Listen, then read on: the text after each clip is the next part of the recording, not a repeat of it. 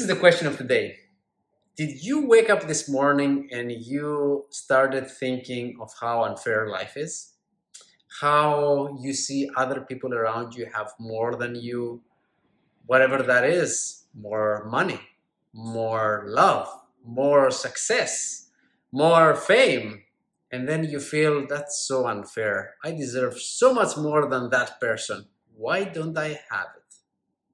You know what I would say? What would you say? If it's on your plate, you've ordered it. That's what my coach used to tell me, and it's absolutely true.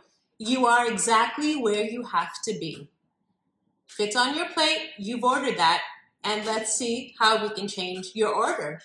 And don't start beating yourself up. Don't say that it's not, it's neither good or bad.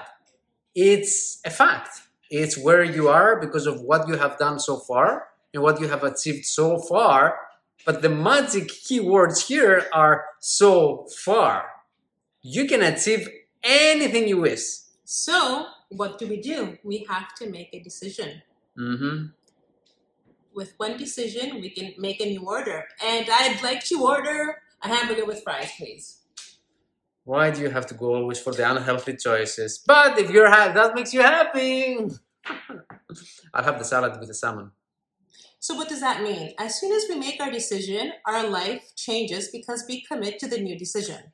We basically try to change our self concept. Yes, the way we see ourselves is key. We can only make our life what we can see it be. What we believe we are. Everything is a mirror. E- everything around us is a mirror of what we actually are being.